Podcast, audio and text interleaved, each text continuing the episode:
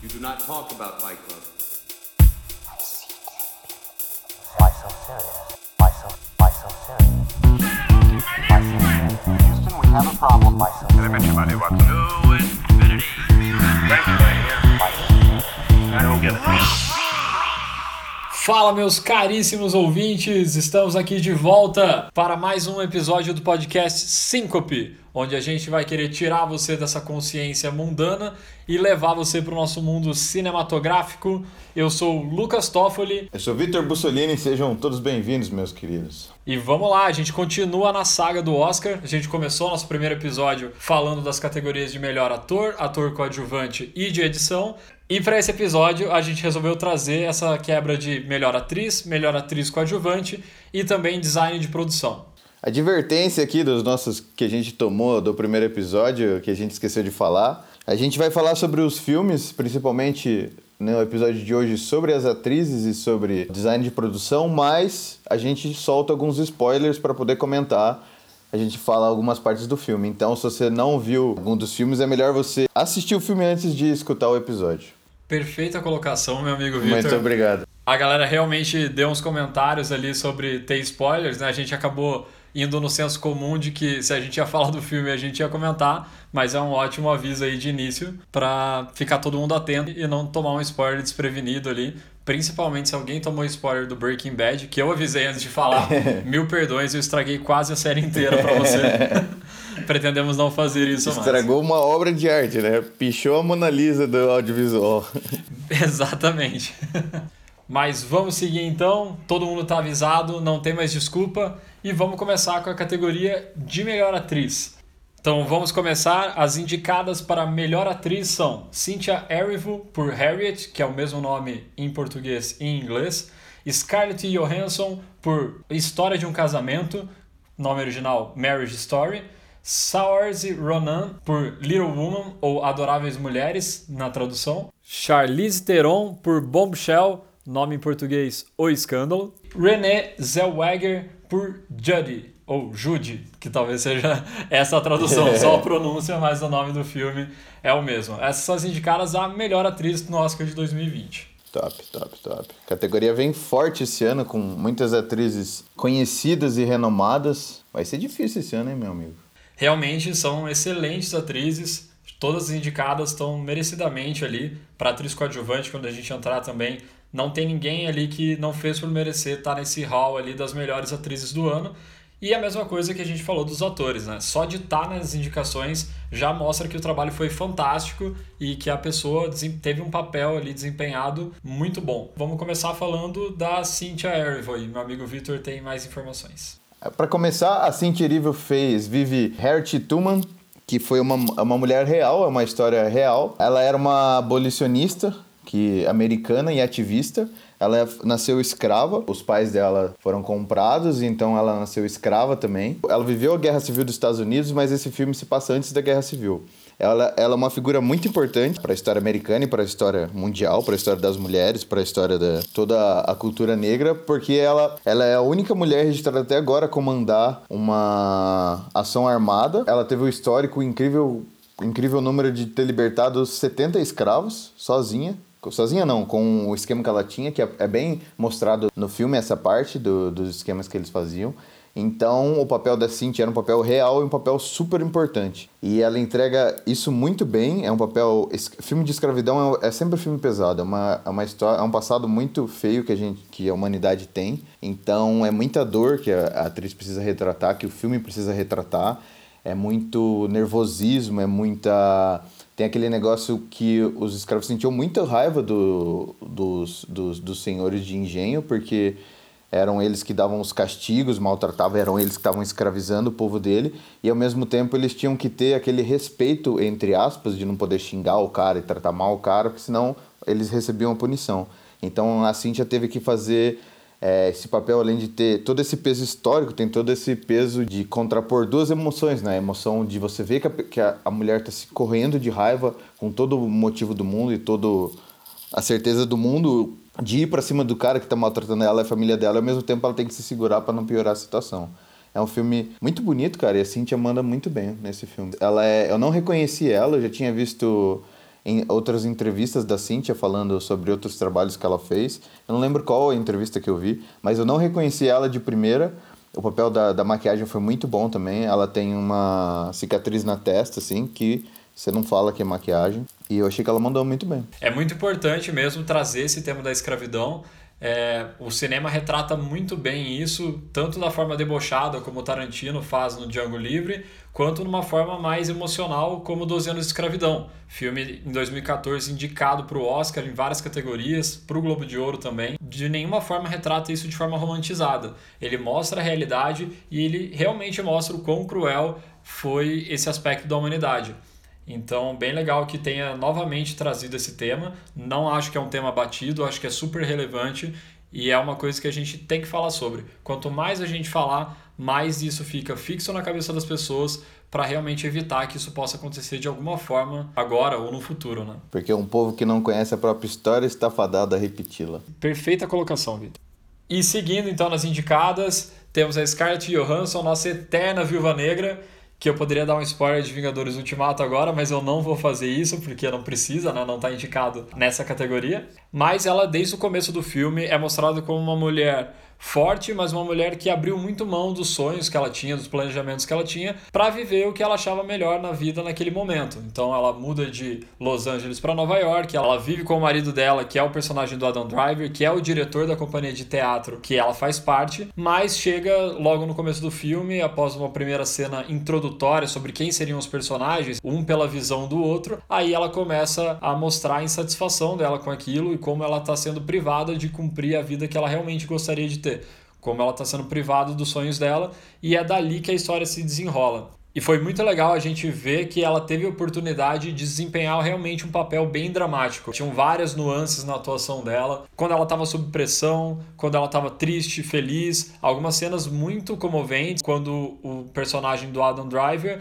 ele tá lendo a história pro filho dele dormir e ela tá do outro lado da cama, a câmera tá focada no rosto dela e ela tá chorando porque ela sabe que a partir do momento em que ela realmente tomar essa decisão e dar o passo em direção ao divórcio, aquilo nunca mais vai existir. E que iam começar os conflitos, ia começar uma confusão também para o filho deles, que não ia gerar uma situação confortável, e tudo isso vai sendo mostrado muito levemente. O ritmo do filme é muito suave, ele tem mais de duas horas de filme, parece que não tem nenhuma, Passa rapidinho. porque passa muito rápido. A edição foi muito leve e eu acho muito legal essa evolução, porque você começa sem entender muito bem o porquê da personagem dela querer o divórcio, porquê que ela quer mudar de vida. Uhum. Então, eu acho que isso até contribui para todo mundo criar uma empatia maior com o personagem do Adam Driver no começo, porque a gente tá igual ele, o público é igual ele, não consegue entender o que está acontecendo, por que, que é tão ruim assim porque a todo momento ela só fala coisas boas dele, ela comenta que não tá dando certo, mas comenta que ele é um bom diretor, que ele é uma pessoa boa, que ele é um ótimo pai. Então, isso acaba ficando um pouco confuso e só vai ser revelado mais para frente quais são todos os motivos, né, que fazem com que ela queira essa mudança de vida. Então, eu achei isso muito importante. E o legal é que ela não é em nenhum momento sexualizada, não é colocado como uma mulher extremamente bonita ou com um corpo escultural, isso não é explorado no filme em nenhum momento. Ele apenas explora uma mulher que não está feliz com o seu casamento e uma mãe que está extremamente preocupada com o bem-estar do seu filho e que só quer o melhor para ele. Então, apesar de alguns momentos a gente não concordar muito com as ações que ela faz, a gente consegue ir vendo ao longo do filme que tudo que ela está fazendo é pensando no bem dela e também no bem do filho dela. Essas partes a Scarlett manda muito bem porque tem um certo cinismo na atitude dela, né? Que é, do, como você falou, da perspectiva que a gente tem ainda, que é essa parte do filme que você ainda tá do lado do marido do Adam Driver. Como você tá ficando um pouco puto com ela e com a atitude dela, você vê um cinismo no, na atitude da. Na, no papel da, da personagem. E a Scarlett entrega muito bem. Então, se você sente raiva de um personagem de um filme que nem é de verdade, porra, o ator tá mandando muito bem, né? Que isso. Para mim, isso é um ótimo medidor se o personagem está sendo entregue, né? Se é a atriz ou o ator estão entregando. Se você começa a sentir raiva, ou se você se emociona, ou se você consegue. Empatia criar uma empatia enorme é porque o ator está entregando o que ele deveria entregar. Inclusive, eu acho que eu até comentei isso no episódio anterior sobre isso da empatia que você cria com o ator. Mas, enfim, a atuação da Scarlett é espetacular e eu acho que mais do que merecido ela está pintando aqui entre o hall das melhores atrizes porque ela teve um espaço que ultimamente nos filmes que ela tem feito, ela se dedicou muito também ao Viúva Negra. Esse ano ainda vai lançar o filme solo dela, mas acabava que Que a gente vai trazer aqui para nossa querida família Syncope ouvir. Com certeza vamos trazer aqui. Com certeza absoluta, a gente pode já revelar que eu, pelo menos, sou um Marvelzete de carteirinha. Ah, é, somos dois então. Então ele vai acabar pintando aqui. Mas nesse filme, apesar dela ter uma carga dramática em Vingadores Guerra Infinita e Vingadores Ultimato, não chega aos pés da carga dramática que ela tem que exercer nesse filme. Com certeza. Então, merecidíssima indicação. Eu queria aproveitar que a gente tá falando da Scarlett e de como ela manda bem para indicar um filme que eu gosto muito, que é da Sofia Coppola, a diretora. Ela é a Sofia Coppola sozinha e por coincidência ela é filha do Coppola. Ela é muito mais Sofia Coppola do que filha, filha do Coppola. É um filme que tem, traz a Scarlett e o Bill Murray, mano. Um comediante muito bom. E eu gosto muito de filme que comediante faz um papel que não é, é necessariamente engraçado, tá ligado?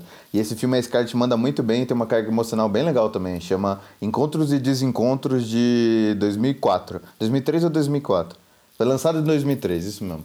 E vale a pena ir assistir. Legal, eu gosto de trazer também que, como você falou de atores de comédia que não desempenham papéis de comédia, Aham. ainda estamos na expectativa do Uncut Gems, que eu não sei qual vai ser o nome em português, do Adam Sandler na Netflix. Que foi esnobado pela academia esse ano, mas não será esnobado pela queridíssima Síncope. Nós falaremos de Uncut Gems. Seguindo nas indicadas, Saoirse Ronan por Little Woman, ou no nome traduzido, Adoráveis Mulheres. Eu, eu não vou nem arriscar pronunciar o nome dessa, dessa moça, então por hora eu vou chamar ela de Sassá, tá bom? ótimo, ótimo recurso. Esse filme é muito interessante, a gente vai falar mais dele quando for a categoria de melhores filmes. Agora vamos, vamos aproveitar para falar da atuação da, da Sassá. Mas ela faz uma, uma das quatro irmãs do filme, são quatro irmãs no filme e ela é uma delas e é a principal. A personagem dela gosta de escrever, é uma mulher com um espírito indomável. Ela começa um pouco mais nova no filme, mas desde o começo ela já tem esse espírito e a Sassá entrega esse espírito muito, muito bem. Eu não conheço tanto a atriz, não vi tantas entrevistas delas, dela assim, mas por esse filme eu acredito que essa moça seja realmente assim. Eu não faço ideia qual a personalidade dessa mulher. E ela entrega tão bem que, cara, você acredita que é aquela mulher mesmo vivendo naquela época. Ela tem cenas que ela precisa mentir, pra, tanto para as irmãs quanto para os pais, para o bem da família. São mentiras com objetivos bons, não são mentiras ruins. E ela consegue entregar muito bem esse personagem que tá mentindo. E você sabe que é mentira. Lógico, mentiras boas para o bem da família, dos pais e das irmãs. Ela faz um trabalho muito bem de entregar essas. Principalmente, gostei muito dessas cenas onde ela mente, porque você vê o trabalho dela de. Você vê como muda tanto quando ela tá, por exemplo, ela tá conversando com a mãe dela sobre a versão real da história e sobre os sentimentos verdadeiros dela, sobre tal coisa, e depois ela tem que mentir para uma irmã dela. Você consegue ver, ela entrega muito bem esse primeiro sentimento real falando com a mãe dela, que ela realmente sente, ela fala, parece que vem do coração, ela tem todo esse espírito indomável, então, e, e é escritora também, então ela é uma mulher muito expressiva e muito legal de ver. E depois quando ela tá mentindo, você vê como ela diminui, como ela Parece até que fica ma mais baixinha, assim, ó. o olhar dela é diferente, o, as expressões são diferentes, a altura da voz dela é diferente. Gostei muito do trabalho dela em Adoráveis Mulheres. E uma curiosidade legal desse filme, já que a gente falou de Adoráveis Mulheres agora com a atuação da Sassá e falou de História de um Casamento da atuação da Scarlett, é que o diretor de História de um Casamento, que é o Noah Baumbach, é casado com a diretora de Adoráveis Mulheres, que é a Greta Gerwig. Então, os dois aí indicados as duas atrizes dos filmes indicadas a melhor atriz, mais os dois filmes deles indicados a melhor filme. Então, tudo em família ali. Talvez eles estejam brigando ali, talvez comece a história de um casamento. Possa por, causa, ser. por causa dessa briga. Exatamente, que eles estão brigando sobre meu filme é melhor. Não, eu desejo todo dia que você morra para eu ganhar um Oscar. então, pode ser ali que tem um certo quê de verdade ali na história de um casamento. E seguindo nas indicadas, Charlize Theron por Bombshell no nome original, O Escândalo, traduzido aqui para o português, que foi uma outra atuação incrível. Ela deu vida a uma personagem real, que é a Megyn Kelly, que era uma repórter da Fox News. E todo o filme, na verdade, ele é baseado numa história real que aconteceu em meados de 2016, que foram as acusações contra o CEO da Fox naquele período, que era o Roger Ailes, sobre acusações de assédio sexual com as repórteres mulheres ali do, do canal. A história é muito interessante, a Charlize é uma excelente atriz, já até ganhou Oscar. Ela mais uma vez entrega com perfeição o personagem. E ela acaba sendo um pouco egoísta no começo do filme, porque ela está pensando mais na carreira dela, na família dela, e acaba ficando um pouco em paralelo com toda a movimentação que está acontecendo, que é a personagem da Nicole Kidman, que interpreta a Gretchen Carlson, que está processando o Roger Ailes. Então ela acaba ficando um pouco mais individualista nesse começo, mas conforme o burburinho vai aumentando, vão acontecendo outros fatos ao longo do filme, ela começa a se interar mais e aí ela vê que ela tinha que se posicionar diante daquela situação. E eu achei que a atriz conseguiu dar essa profundidade da personagem. Você consegue entender o porquê ela não entra de cara nesse processo, mas também consegue entender muito bem como ela está pensando, qual é a linha de raciocínio, até ela chegar num ponto onde ela também vai lá e também divulga que ela sofreu um assédio pelo Roger Ailes. Eu acho muito bonito a cena que o personagem da Charlize decide falar que ela olha para a filha dela dormindo no carro. Lembra dessa cena? Que ela tá discutindo com o marido se ela sai ou não falar e ela olha para trás e vê a filha falando e só no olhar você entende que é uma mãe se preocupando com o futuro da filha e ela decide falar. A mesma coisa que a Nicole Kidman e quando ela está conversando com os advogados, ela olha para a filha dela e volta para a conversa com a certeza de que sim, ela tem que continuar processando. Então, são do, duas atuações muito boas que você consegue ganhar as coisas que os personagens estão pensando só pelo olhar, né? É muito legal isso de ter também essa, essa mesma ligação, né? Uhum. Ter o mesmo gatilho de uma, ter o gatilho para outra. E eu acho legal também nessa cena que ela tá fazendo o depoimento ali contra o Roger Ailes, que ela percebe que ela é testemunha W, ou seja, já teve ao menos 20 mulheres ali que já foram lá testemunhar. Então ela percebe que também é muito maior até do que ela estava imaginando. Ela sabia que tinha acontecido, que algumas pessoas tinham sido afetadas, mas ela também não tinha noção de toda a dimensão que isso tinha e como isso pode ter causado e influenciado a vida de todas essas mulheres, né? Então realmente é uma ótima atuação que consegue passar todo, todo esse drama né, e todo esse questionamento que era muito comum ali para as mulheres na época, que não é tão longe assim, né? Na época que eu digo é 2016. Então, na verdade, dependendo da empresa, dependendo da companhia, até hoje muitas mulheres sofrem essa pressão, sofrem esse boicote de não conseguir se expressar e não conseguir mostrar e evidenciar as coisas erradas sem que tenha um questionamento em cima, se ela não está realmente querendo aparecer sobre aquele tema. Então é muito complicado e esse filme traz muito bem. Ele é um filme, de certa forma, de empoderamento, uhum. mas ele não vem para escancarar isso na sua cara e ficar falando de empoderamento o tempo inteiro. Ele sutilmente vai construindo isso do início ao fim do filme e aí no final você consegue ver o desfecho disso tudo, né? Que na vida real acontece também. Infelizmente, o Roger Ailes ele sai da Fox, mas ele sai com 40 milhões de dólares num acordo a Fox pagou mais no acordo do Roger do que junto para todas as mais de 20 mulheres que foram vítimas dele. O que mostra que, mesmo com todo esse barulho, o cara conseguiu, de certa forma, sair impune. Ele não teve ali o destino que ele merecia, né? não teve toda a punição que ele merecia por todo o aliciamento que ele fez ao longo dos anos. Um papel muito bom, que eu gosto muito da Charlize Theron e aposto que você gosta muito também, é no filme Mad Max, que é um filme incrível, maravilhoso, eu acho que vi umas três vezes se bobear eu falando dele de novo, vou ter vontade de ver mais uma. E o papel de Charlize Theron nesse filme é muito bom. Ela faz uma personagem muito forte, é uma personagem muito boa. Realmente, é um filme muito bom e basicamente ela é a personagem principal, né? A gente até tem o personagem do Tom Hardy ali, mas eu acho que é muito mais impactante as ações e a atuação da Charlize nesse filme. E ela foi super aclamada também na época pelo filme. Realmente é um bom, uma boa lembrança ali para mostrar mais um dos papéis que ela se destacou muito. E para não ficar tão longa essa categoria, a gente passa para a última indicada, vencedora do Globo de Ouro, a Renée Zellweger, que fez a Judy. A Renée nesse filme faz uma outro filme baseado em fatos reais. A Renée vive a atriz Judy Garland, que é uma atriz real, que foi famosa na década de 40 e 50. Vocês podem até não reconhecer por nome, mas se vocês forem pesquisar e ver a cara dela, vocês vão saber na hora quem é, porque ela é a Dorothy do primeiro Mágico de Oz do Mágico de Oz de 39. Ela começou como atriz e cantora mirim, é exatamente isso que o filme retrata.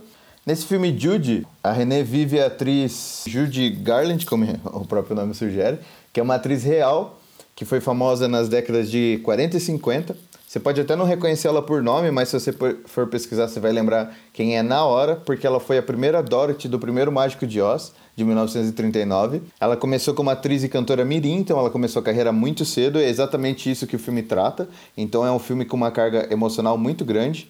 É, durante, é, quando a, durante o filme, quando estão retratando a infância da Judy, é a Darcy Shaw que faz a Judy pequena, e o resto do filme é a própria Renée que faz a Judy. Esse papel, cara, é muito foda porque é uma atriz em crise, nos últimos anos de vida dela e a carreira dela tá bem complicada.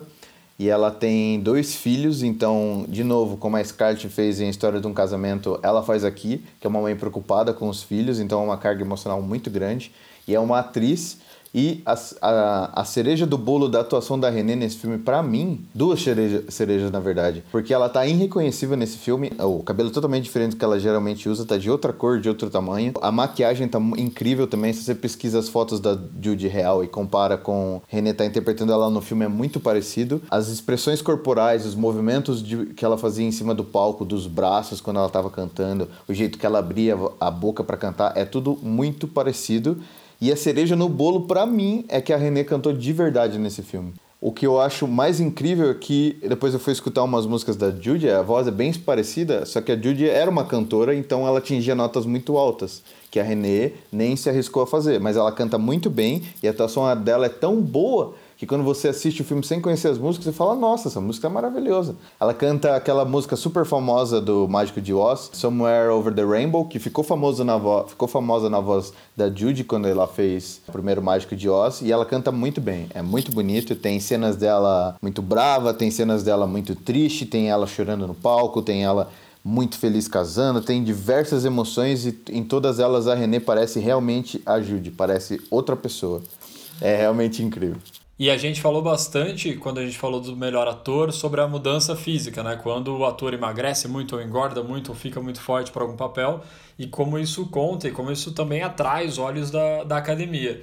No caso dela, ela traz essa parte extra que é cantar. cantar. Então ela traz essa cantoria, ela canta muito bem e isso com certeza credencia ela ainda mais para essa posição de melhor atriz, porque ela teve um desafio maior ainda, Sim. que era além de atuar, além de trazer toda a profundidade que a personagem precisava, ela também fez esse extra, que foi cantar e fez isso muito bem. Uhum, cantar e interpretar a cantora cantando ainda, é mais uma coisa ainda. Não é só a voz dela, né? Ela tem que imitar, é, interpretar a Judy em cima do palco. O que torna tudo muito mais difícil, né? Muito mais difícil. Sendo assim, vamos para o nosso famoso bolão. Vitor, quem você gostaria que ganhasse essa categoria e quem você acha que vai ganhar a categoria? Eu gostaria muito que a Scarlett ganhasse, pelo motivo que você falou, que eu gostaria muito que ela fosse incentivada e que toda a indústria fosse incentivada a dar mais desses papéis não sexualizados para as atrizes, papéis com mais carga emocional que não precisa ficar mostrando o corpo delas. Eu acho isso muito importante, então gostaria muito que a Scarlett ganhasse para apoiar isso.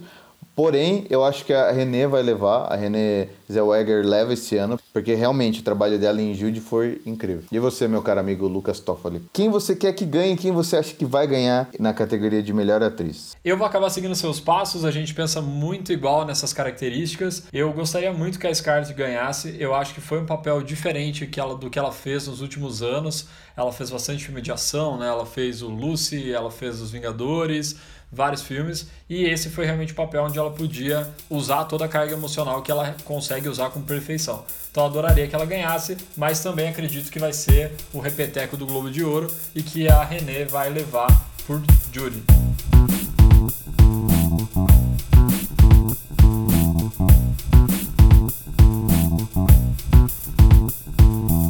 E falamos das indicadas a melhor atriz, vamos falar agora das indicadas a melhor atriz coadjuvante.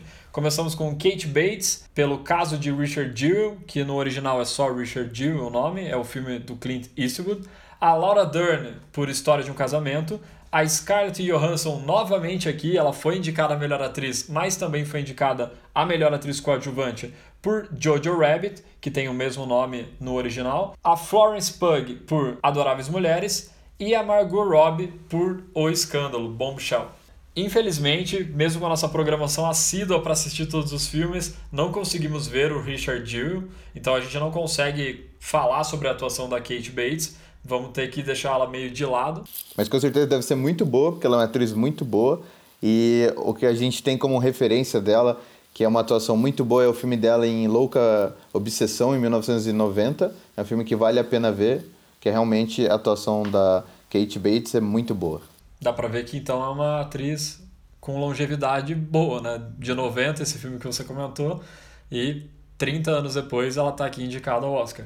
Então vamos falar primeiro da Laura Dern, por História de um Casamento. Ela é uma atriz fantástica. Eu, na verdade, revi a Laura Dern depois de muito tempo assistindo a série da HBO Big Little Lies. E ela, tava, ela fez um papel excelente lá e eu não consegui reconhecer de onde que eu sabia que essa atriz tinha feito alguma coisa.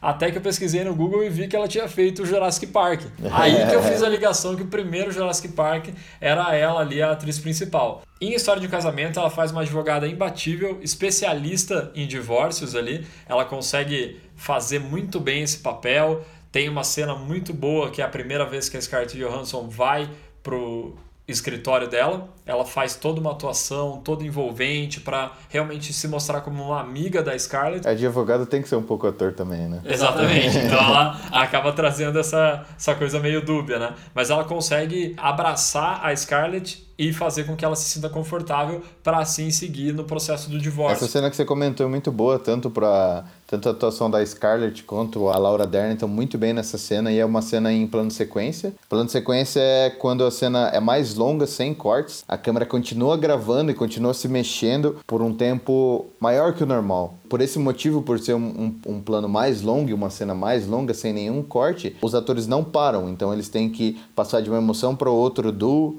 dos personagens sem poder parar, sem poder o diretor gritar corta, eles se prepararem para a próxima emoção. Eles têm que estar ali da frente da câmera e entregar uma atrás da outra. Como você falou, a Laura entrega essa advogada que tenta trazer a Scarlett para perto, então ela está bem amigável no começo. Depois ela entrega a tristeza de ouvir a personagem da Scarlett contando o, o estado do casamento dela. E a Scarlett manda muito bem também. Ela até se movimenta, levanta, vai, vai até o banheiro, volta, senta, chora, faz um monte de coisa sem parar em momento nenhum. Então isso é memorável para um ator que consegue.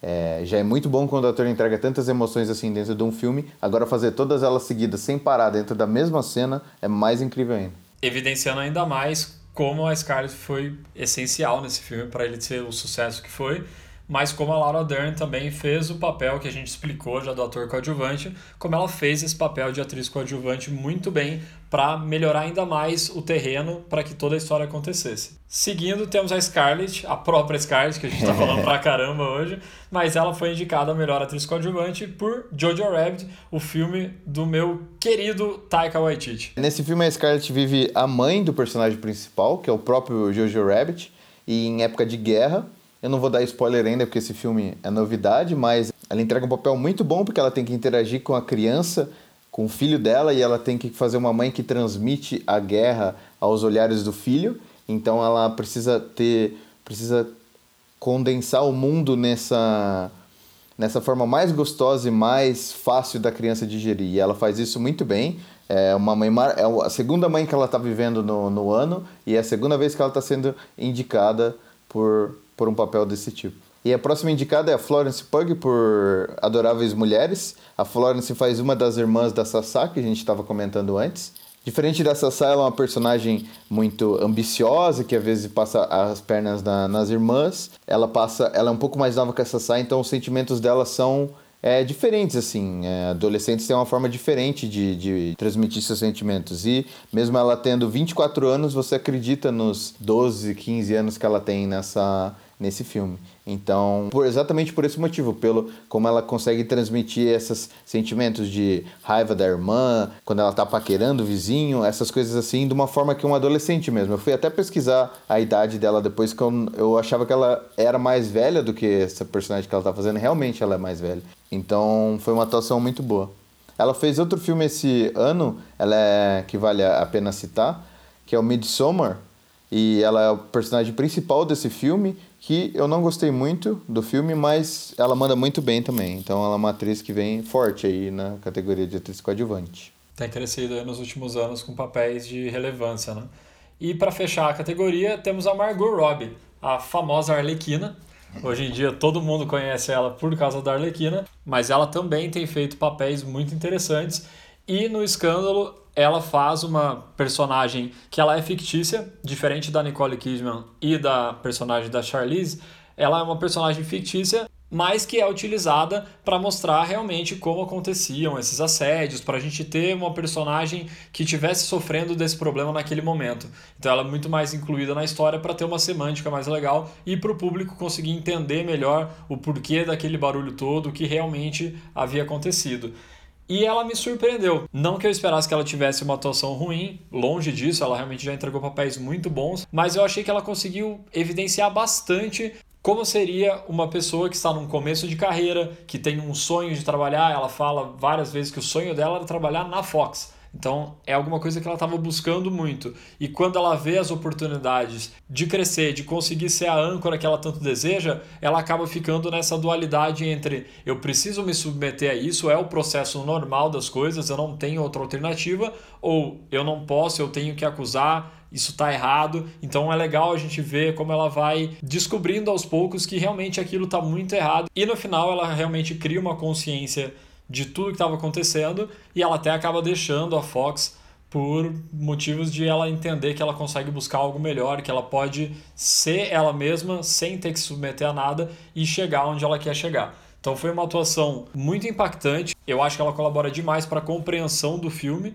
para a compreensão da gravidade, né, e de como as pessoas que estão iniciando nessa carreira, como elas podem ter uns obstáculos que acabam inibindo com que elas brilhem.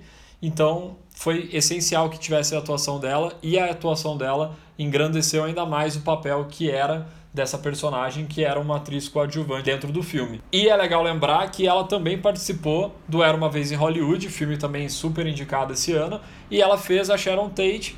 Então ela teve um aspecto físico muito grande, realmente a galera que conhecia mais a Sharon comentou demais como elas estavam parecidas. E é legal porque ela acaba sendo um ponto de distração dentro da história que o Tarantino criou ali. Então, pensando em não dar muito spoiler do final do filme, mas vamos dizer que não acontece exatamente o que você acredita que vai acontecer caso você saiba da história.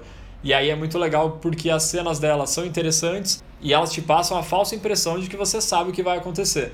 E eu acho que é legal o jeito que ela fez a interpretação para realmente dar esse aspecto leve, dar esse aspecto um pouco de receio no telespectador de putz, que pena, eu tô vendo que ela tá assim, mas eu já sei o que vai acontecer mais para frente. É bom esse contraponto que ela causa ao longo do filme.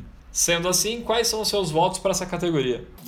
Então, cara, levando em consideração o Globo de Ouro e o Sindicato dos Atores, que são duas premiações que já passaram, o Globo de Ouro premia a televisão e cinema, enquanto o sindicato premia os atores. É, e a Laura Dern levou em, como atriz coadjuvante pelo papel dela em Histórias de um Casamento nesses dois festivais. Eu acho que ela vai levar de novo. É realmente quem eu acho que quem eu quero que ganhe, porque o papel dela foi foi muito massa e eu acho que ela vai ganhar. Então eu vou de Laura e Laura.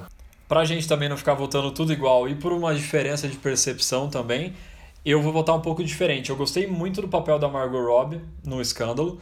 Eu acredito que ela é colocada um pouco como sex appeal, mas é dentro da história, a personagem dela é uma personagem nova que está começando na empresa e ela tem que mostrar exatamente como que isso era, como que o assédio acontecia nessas, principalmente nessas pessoas mas eu acho que o jeito que ela entregou o personagem, quando ela realmente se desestabiliza, quando ela confessa para amiga dela que ela sofreu abuso, eu realmente gostei muito da interpretação dela. Uma cena então, muito boa. Eu vou colocar ela como quem eu gostaria que ganhasse, e aí tem um motivo. Eu acho que vai ganhar a Laura Dern. Mas por que, que eu queria que a Margot ganhasse e não a Laura Dern? Porque eu não consegui sentir tanta diferença na atuação dela no História de um Casamento com a atuação dela na série Big Little Lies.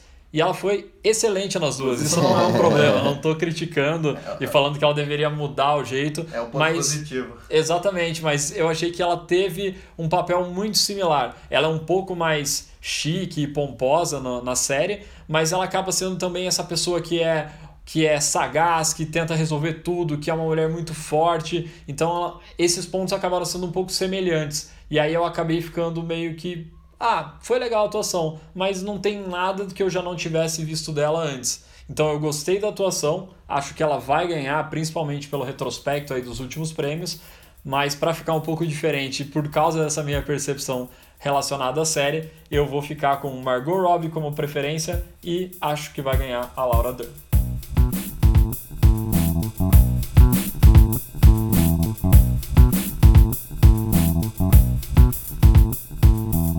E como a terceira categoria que a gente vai falar nesse episódio, a parte de design de produção, que eu acho muito válido comentar que até 2012 essa categoria era chamada como melhor direção de arte. E aí tentando explicar um pouco, a direção de arte ela envolve muita coisa dentro de um filme, né?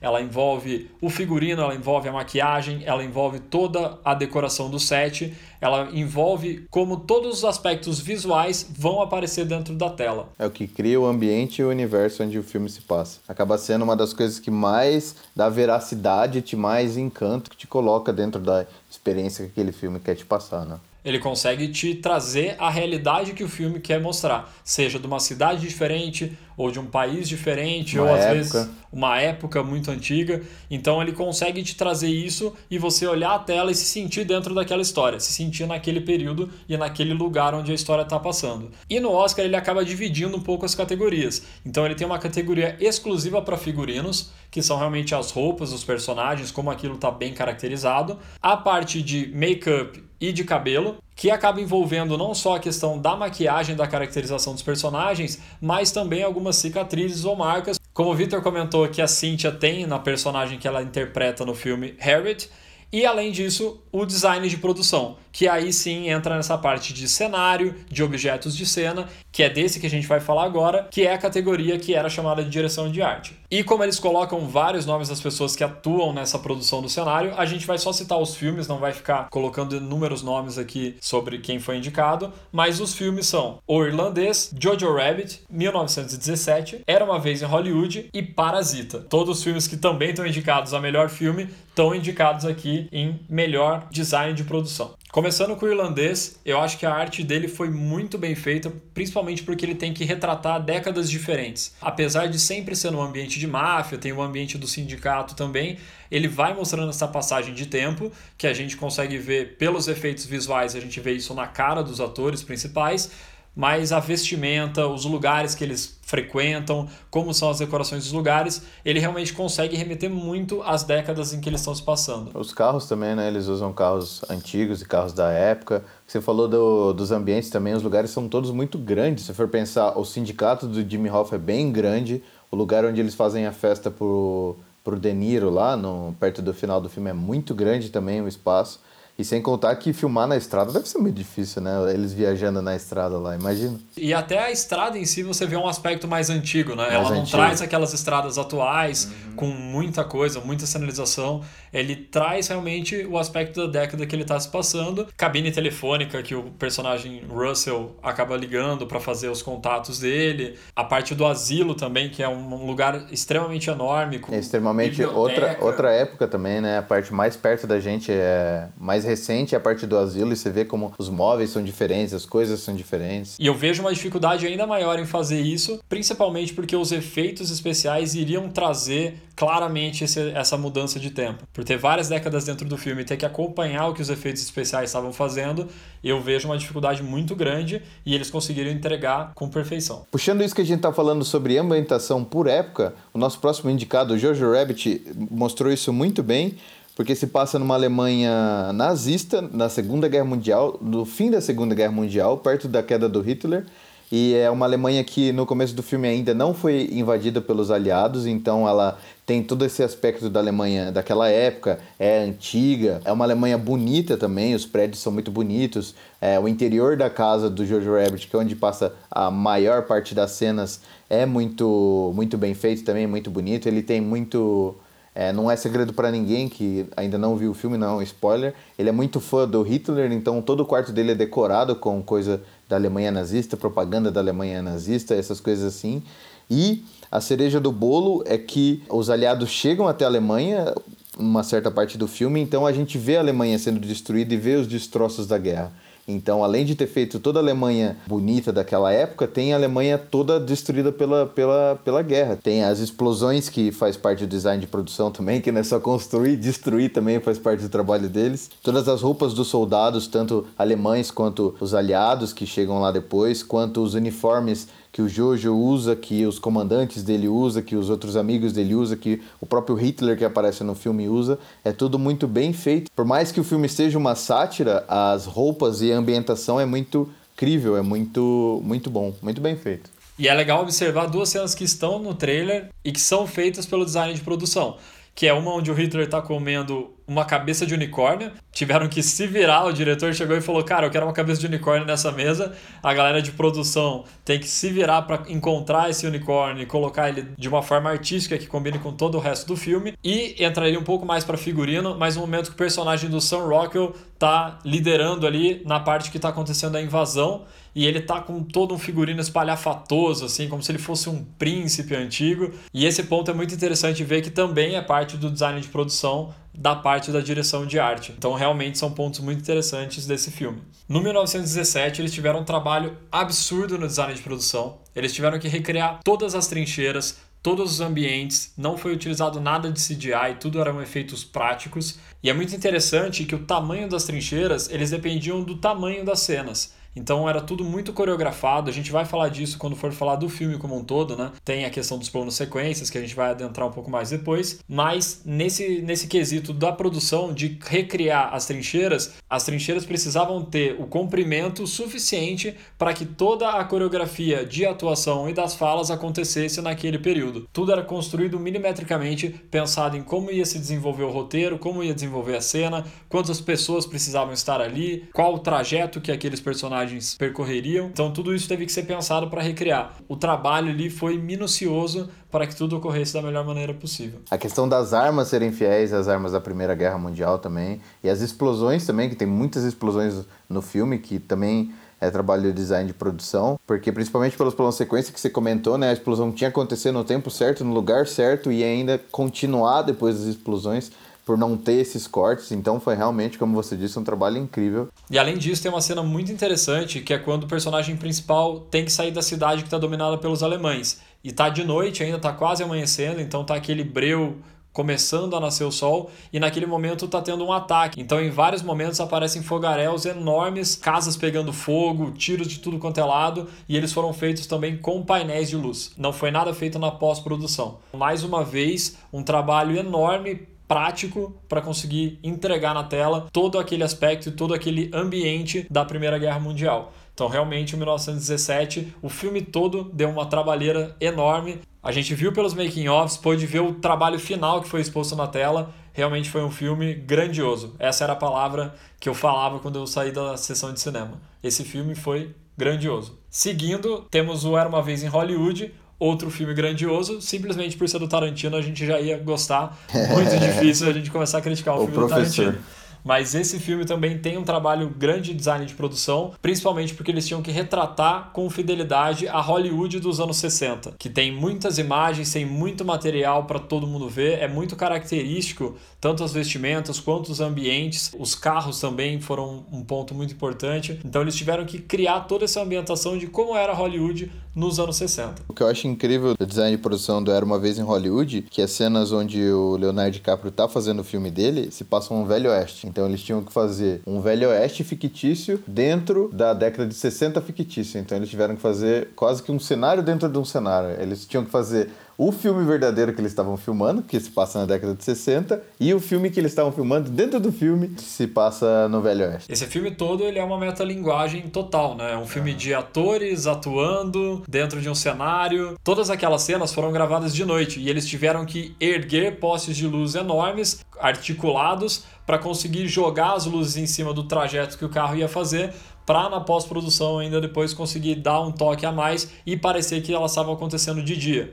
Então, várias dessas cenas que a gente viu com o dia lindo lá em Hollywood e o Brad Pitt dirigindo, na verdade foram gravadas à noite. Mais uma vez, a mágica do cinema é. enganando os pobres telespectadores, mas enganando para o lado bom, né? Para entregar uma coisa ainda mais crível e ainda mais interessante de se ver na tela. Uma coisa legal do, de pontuar sobre o design de produção em Era uma Vez em Hollywood é o quanto a ambientação ajuda a contar a história, principalmente da diferença entre o personagem do Brad Pitt e do Leonardo DiCaprio, que eles têm, como eles têm carreiras diferentes e recebem é, salários diferentes, sendo o Leonardo DiCaprio muito mais rico que o Brad Pitt, você consegue ver pela casa dos dois, pela cozinha, não é só a parte de fora, não é só o fato do Brad Pitt morar num trailer e o Leonardo DiCaprio numa casa. Você vê por todo o interior das duas casas, do trailer e do, da casa do Leonardo DiCaprio, a diferença de vida dos dois. E isso não é uma coisa que ninguém fala em momento nenhum no filme. É uma coisa que você só vê e isso é tudo design de produção. Como eles têm carros diferentes, por exemplo, além da casa. E é fundamental para a arte sempre pensar exatamente nesses detalhes, pensar em todo o histórico do personagem e não só na, nas falas dele, no roteiro, na atuação que ele vai ter naquele momento. Então, quando a gente vai realmente para a casa do personagem do Brad Pitt, muito do que está na casa diz muito mais sobre o personagem do que só o que ele fala. Então a gente consegue realmente ter essa percepção do ambiente e entender melhor aquele personagem. Sem precisar deixar explícito verbalmente, ele traz todo esse aspecto que contribui para a construção de um personagem. E a cereja do bolo é que eles conseguiram achar um lança-chamas e colocar na mão do Leonardo DiCaprio. Apesar que isso não deve ter sido tão difícil, já que ele vem incendiando a Amazônia com o lança-chamas ao longo do tempo. Então pode ser que tenha sido meio fácil. Mas realmente, pensando num mundo, num mundo normal e ideal, poderia ser muito difícil encontrar um lança-chamas. Ele se entregou mesmo, né? Mostrando esse lança-chamas. Não tem como, ele é o culpado mesmo. Ele é o culpado. E para fechar essa categoria, temos Parasita, a maior surpresa de 2019 e que merecidamente também está indicado nessa categoria. Como a gente acabou de falar, o quanto o design de produção é importante para contar a história e para mostrar mais da profundidade do personagem, mais da profundidade da história, em Parasita talvez seja um dos pontos principais do filme é o trabalho do design de produção, de construir casas de classes sociais tão diferentes e, e transmitir através das roupas. Em Parasita a gente percebe isso que a gente acabou de comentar sobre o quanto o design de produção contribui para a história e contribui para a profundidade dos personagens, dos ambientes que eles estão, muito forte, porque em Parasita, talvez o design de produção seja um dos pontos fortes do filme, porque te mostra o quanto a, as casas das duas famílias, as roupas das duas famílias são tão diferentes. Então, posso que deve ter sido difícil de achar uma casa que contribuísse tanto para a história quanto a casa da família de classe baixa, que é para baixo da linha da rua, né? E isso contribui muito para a história porque mostra como eles, como eles são tratados abaixo do nível da rua, como eles são mais para baixo. E a casa da, da família rica é alta, é grande. Isso deve ter sido, além de achar, decorar toda essa casa, a casa também faz parte da história, a casa da família rica faz parte da história porque eles comentam o quanto ela é diferente por ter sido de um, de um arquiteto que morou ali ele mesmo projetou, então ela é toda moderna, com vários vários, várias paredes de vidro bem grandes, então foi um trabalho muito bonito que o design de produção fez nesse filme. E que colabora totalmente para a semântica do filme, né? Como você falou, o nível da casa do pobre ela é mais baixo. Isso também colabora na hora que tem enxurrada, colabora na hora que vem a dedetização, dedetização grátis que eles comentam, né? Mas e realmente o design de produção é fundamental para separar ainda mais as duas realidades, para deixar o abismo social ainda maior do que ele já é, pela história, pelas interpretações, pelo roteiro do filme. O design de produção colabora para amplificar esse abismo social que tem entre as duas famílias, além de colaborar para outros aspectos do filme. Então, realmente foi um trabalho fundamental para que toda essa obra acontecesse e chegasse ao resultado que chegou, tendo as indicações aqui no Oscar e tendo principalmente a avaliação positiva do público geral. Né? Vamos de bolão então? Então vamos de bolão na categoria que eu arrisco dizer que até agora, de todas que a gente falou, é a mais difícil É a votar, mais cara. difícil. Tá todo mundo muito forte, muito bem nessa categoria. Eu realmente estou bem em dúvida. Eu fiquei lendo aqui de novo as categorias, pensando, e prefiro deixar você começar então, porque eu quero pensar mais um pouco. Essa realmente tá. ah, o páreo tá duro. Vamos lá então. Quem eu quero que ganhe e quem eu acho que vai ganhar. Eu quero muito que o Parasita ganhe. Eu achei sensacional a forma como o design de produção ajudou a contar a história e tava lá o tempo todo contando a história pra gente sem falar nada. Mas eu acho que quem vai levar é o 1917, 1917, porque foi um trabalho incrível. Os caras tiveram que cavar trincheira que espalharam arame farpado para todo lugar, fazer poça de água, fazer cadáver no chão, fazer o escambau da, da guerra e ficou maravilhoso. Novamente teremos uma categoria que não vai agregar pro bolão, porque ela não vai conseguir diferenciar. Eu penso quase que da mesma maneira, mas eu gostaria que Parasita ganhasse, principalmente para ele ter ainda mais relevância, ainda mais premiação. O filme como um todo, o filme como um todo é diferente, é um filme sul-coreano, está sendo muito aclamado e o 1917 eu acredito que ele vai ganhar outras categorias. Então, eu preferiria que Parasita ganhasse para ele ter essa relevância, mas eu também acho que o 1917 vai vencer essa parada, porque foi feito também com primazia, todas as trincheiras, todas as armas, todo o aspecto. Você realmente acompanha um cenário de Primeira Guerra Mundial. Você abre o olho com o personagem principal no começo e você fecha os olhos com o personagem principal no final. Muito difícil que realmente todo esse aspecto não seja considerado na hora de dar o Oscar. Essa tá bem concorrida, hein, mano? Dito isso, chegamos ao final de mais um episódio, o nosso segundo episódio do Cinco Podcast. Esperamos que tenham gostado novamente das nossas percepções, das nossas análises, da tentativa de explicação de uma forma fácil também do que a gente tem que reparar, como que você analisa uma categoria, como que você consegue ver isso em tela e que a conversa tenha sido novamente uma ótima conversa que vocês tenham respondido o que a gente falou e tenham conversado com a gente também durante esse tempo. Muito obrigado pela presença de vocês. Se vocês gostarem, mande para as pessoas que vocês gostam. A gente espera que vocês consigam uma grana postando no bolão da Facu e, do trampo. E é isso aí, a gente se vê no próximo. Isso aí, continuem mandando feedbacks, a gente ouviu vários feedbacks muito legais. Estamos levando todos em consideração antes de fazer os episódios. E é isso aí, até semana que vem. Valeu! É nóis, falou!